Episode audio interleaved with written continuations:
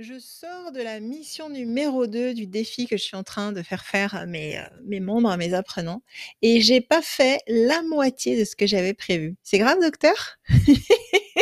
Bonjour, je m'appelle Sarah Jovan, je suis la fondatrice de l'université du Kiff Pédagogique et je suis ravie de t'accueillir dans ce nouvel épisode de la, du podcast de la Brigade du Kiff Pédagogique, dans lequel toi et moi, on va lutter contre le crime pédagogique.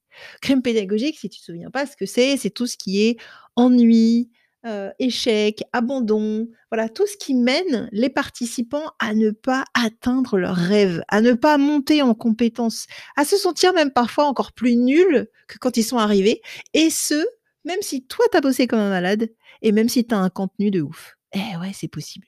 Donc aujourd'hui, je vais te parler de l'écart entre ce qui a été prévu et ce que tu as réalisé. Est-ce que c'est grave? Qu'est-ce qu'il faut en penser? Alors, je vais te donner mon, mon, mon vécu personnel et ma vision personnelle. Pendant très longtemps, et encore parfois aujourd'hui, ça m'arrive, je culpabilisais parce que je me disais ah, « c'est nul, t'avais prévu de faire ça, et cetera. T'as pas suivi ton plan à la lettre, t'es même pas capable » parce qu'il y avait beaucoup de jugements hein. T'es même pas capable de, de, de suivre un truc, tu t'es engagé dans le truc et tu l'as pas fini. Alors, tu vois un peu tous les... tous les trucs qui remontent, euh, je pense à des phrases de mon père, je pense à des trucs, comment ça nous marque, c'est fou ça. Hein, et j'étais là et j'étais prête à, à piétiner et terrasser tous les efforts que j'avais faits. Euh, d'une, parce qu'il y avait d'un côté ce, ce, cette notion d'avoir euh, le sentiment, ouais, un vrai sentiment d'échec, euh, de ne pas avoir réussi à faire à la lettre ce que j'avais prévu. Et puis, euh, d'un autre côté, un sentiment d'avoir, alors, pas bossé pour rien, mais euh, tu dis, à quoi ça sert de, de, de, de, de finaliser, de peaufiner, de prévoir des choses aussi incroyables et finalement, euh, euh, voilà, je suis dans les choux si je prévois que la, je fais que la moitié de ce que j'ai prévu. Et puis, pas longtemps après, il y a une petite voix qui est venue et euh, une petite voix à l'intérieur, tu sais, cette voix euh, qui sort quand tu lui poses les bonnes questions. En vrai, elle est toujours là, mais... Elle croise, elle croise les bras dans son coin, elle est en train d'écouter. Elle a ses écouteurs aux oreilles, elle se dit « Oh bah attends, tu m'as pas demandé, je te dis pas moi. » Tu vois, ta voix de l'inconscient, là, ta voix de la sagesse absolue. Donc il faut lui poser les bonnes questions à cette voix-là. Et à ce moment-là, donc je lui pose les bonnes questions et je réalise que euh, ce n'est pas un, un échec dont je dois avoir honte, c'est une preuve d'écoute de mes élèves, d'écoute des besoins de mon auditoire et de chacun des participants. Oui, j'aurais pu foncer et finir toute seule ma séance, mais ce n'est pas l'objectif. L'objectif de chacune des sessions, c'est que les gens terminent avec moi, c'est que chacun avance et progresse. Pas que moi, je termine sur des choses que je savais faire avant la session, et que je puisse être fière de moi et me gargariser, dire « Waouh, je suis trop forte, j'ai tout fait, j'ai tout fini, et cetera » Et euh, les participants, t'en as emmené combien avec toi? T'en as laissé combien derrière? C'est ça qui est important. Donc, l'écart entre le prévu et le réalisé, on s'en fout. Il va falloir... Euh, c'est une information qui n'est pas toujours comme on croit, qui n'est pas signe d'un, d'un problème. Alors après, là où ça peut poser problème, c'est si tu as dit qu'il y avait six séances et qu'en fait il en faudra sept, bah tu sais, euh, huit, il y a deux solutions très simples. Hein. La première, c'est que tu leur dis, a priori, on aura besoin de six sessions, mais je m'adapterai selon vos besoins. S'il faut faire un peu plus, j'en ferai plus. Les gens sont ravis hein, d'en avoir plus. Et, et voilà, et à partir de là, euh, tu es plus à l'écoute parce qu'il y a une part de prévu, il y a une part, euh, certes, mais il y a de l'humain là-dedans. Ce jour-là, peut-être que toi-même, tu es moins en forme ou tu es moins efficace. Euh, ce jour-là, il y, y en a qui ont un niveau très, très différent où il y a des choses... Tu t'attendais pas à ce qu'ils butent dessus et puis tu dis « Ah merde, ça, ça prend plus de temps que prévu. » Et là, tu as un choix important à faire. Est-ce que tu les laisses tomber au prétexte que c'était pas prévu au programme? Alors après, on peut toujours reporter parce que des fois, c'est pas très pratique.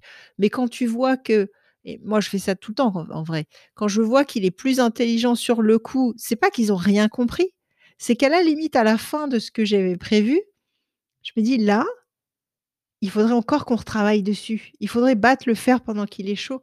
Il faudrait refaire un truc plutôt que je passe à autre chose. Il y a des fois, c'est important de passer à autre chose pour varier, pour pas se lasser, pour pas s'enfoncer dans une explication et dans des sables mouvants. Mais il y a des fois, c'est tout le contraire. Euh, il ne faut pas zapper trop vite parce qu'on vient enfin d'atteindre un niveau de, de, d'intérêt, de compréhension. De, ils, ils sont dedans, là, ils ont commencé à bien, à bien comprendre le truc. Il faut capitaliser dessus et refaire encore deux, trois exemples peut-être dans la foulée. Ils sont super contents aussi parce qu'ils se rendent compte qu'ils ont capté, qu'ils vont de plus en plus vite et qu'entre la première fois, le premier exercice peut-être, premier exemple ou la première situation, la deuxième, la troisième, la quatrième, ils disent « Ah, ça y est, c'est bon, c'est tranquille. Au début, j'ai cru que j'y arriverais jamais ou j'étais peut-être un peu euh, fastidieux. Là, ça y est, j'ai capté. » Et cette chaîne de compréhension, il ne faut pas la casser, elle est précieuse. Parce que si on attend et si on revient quelque temps après, il faudra tout repartir de zéro, ils auront oublié. Et ils auront oublié au moment où ils n'auront pas encore verrouillé le nouvel apprentissage. Donc, c'est un moment, si on ne veut pas travailler pour rien, du coup, c'est plutôt intelligent hein, de savoir abandonner et de ne pas s'entêter, même si c'était prévu de faire autrement.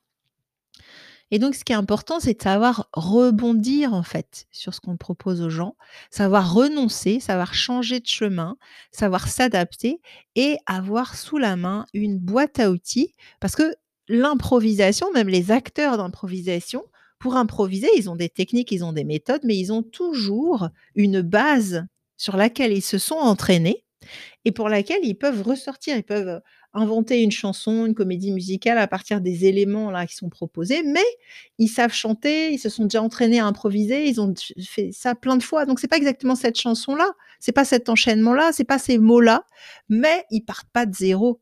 Et nous, c'est pareil, en tant que formateurs, on doit savoir, je trouve en tout cas, si on veut vraiment être à l'écoute euh, de notre auditoire, les faire réussir incroyablement, incroyablement vite et tous, tous, et leur rendre euh, la transformation euh, agréable, rapide, fun et confortable, ben ouais, c'est nous qui allons être un peu confortables pour que nos élèves, un peu inconfortables, pardon, pour que nos élèves et nos participants soient confortables. Donc, euh, s'il faut choisir entre les deux, euh, voilà, on met un peu notre ego de côté, là, je te propose, et puis euh, à la place, on accepte que ben, c'est plus professionnel de renoncer à une partie de ce qu'on avait prévu ou de le faire autrement et de réagencer ce qui a été fait pour ne perdre personne en route. Pour t'assurer que quand tu sors de chaque séance, chacun de tes participants a évolué et a compris. Alors, ils ne sont pas arrivés pareil, ils sont différents, donc ils n'arriveront pas exactement au même endroit, ça, c'est pas grave. Par contre, ils ont tous été en chemin et ils ont tous avancé. C'est ça qui est très important. Donc, euh, voilà ce que j'ai envie de te dire sur ce fameux écart entre ce qui est prévu et ce qui a finalement été réalisé. Euh, et attention, quoi. Attention à cette petite voix, à cet ego et aux représentations qu'on se fait d'être un bon formateur, un formateur bien professionnel. Moi, ça m'a pourri la, la vie pendant des années. Je me comparais à d'autres qui étaient très austères et que je trouvais très sérieux, que je trouvais comme ça très fiable, très solide, c'est toujours pareil. Et je suis tombée des nues quand euh, certains sont venus à moi me demander des conseils en vrai. Parce que euh, en, en, en me donnant tout, tout ce que je te dis là, en, en, en me disant bah, le problème c'est que je finis mes trucs, mais je sens bien que j'en perds la moitié, je sens bien qu'ils n'ont pas tous compris, je sens bien que je ne sais pas trop comment leur expliquer après. Comment tu fais? Qu'est-ce que tu fais? Et en fait, c'était qu'une apparence et c'était, euh, c'était plutôt euh, le manque de confiance en moi que j'avais qui me dictait plutôt qu'un vrai, euh, vrai, des vrais gestes professionnels et un choix euh, sérieux, en fait, de laisser tomber euh, les gens pour euh, coller à ce qui a été dit et ce qui a été prévu. Voilà. C'est vrai que dans notre société, on a vraiment cette image de la ponctualité, euh, de la, la stabilité, des apparences comme ça. Et quand on gratte derrière, euh, la chose la plus rigoureuse pour un formateur, c'est quand même de s'assurer que chacun de ses participants bouge, avance, évolue, comprend, et de laisser tomber personne. Pas de finir tout seul ce qu'il ou elle avait prévu au départ. Dis-moi ce que t'en penses, je serais curieuse d'avoir ton retour sur ça. Est-ce que toi aussi, ça t'arrive euh, de te faire surprendre comme ça par des images que tu as, tu sais, euh, une, une espèce d'image d'épinal où euh, tu voudrais être plus ci, plus ça, et puis quand tu réfléchis de près, ton intuition était la bonne et ce que tu faisais était, était beaucoup mieux pour tes apprenants, était génial. Alors oui, c'est pour ça qu'ils qu'ils t'apprécient et ça, tu, tu te devais déjà t'en douter, mais est-ce que ça t'arrive parfois comme ça de revisiter un de tes comportements que tu avais coché, euh, que tu avais barré en rouge et euh, dont tu n'étais peut-être pas fière et de le revisiter euh, en vert et de le, et de le valider en te disant euh, ça, c'est un vrai... Euh, Une vraie, une vraie preuve et un vrai, une vraie, un vrai gage de sérieux, de professionnalisme, de performance, d'exigence et de rigueur en vrai. Si c'est le cas, ben, je serais contente qu'on en reparle. Euh, tu peux m'écrire un mail ou tu peux rejoindre euh, mon, mon groupe privé euh, La Brigade du Kiff Pédagogique et euh, pour qu'on continue cette conversation. Je te dis à tout bientôt, c'était Sarah Jovan euh, dans un prochain épisode.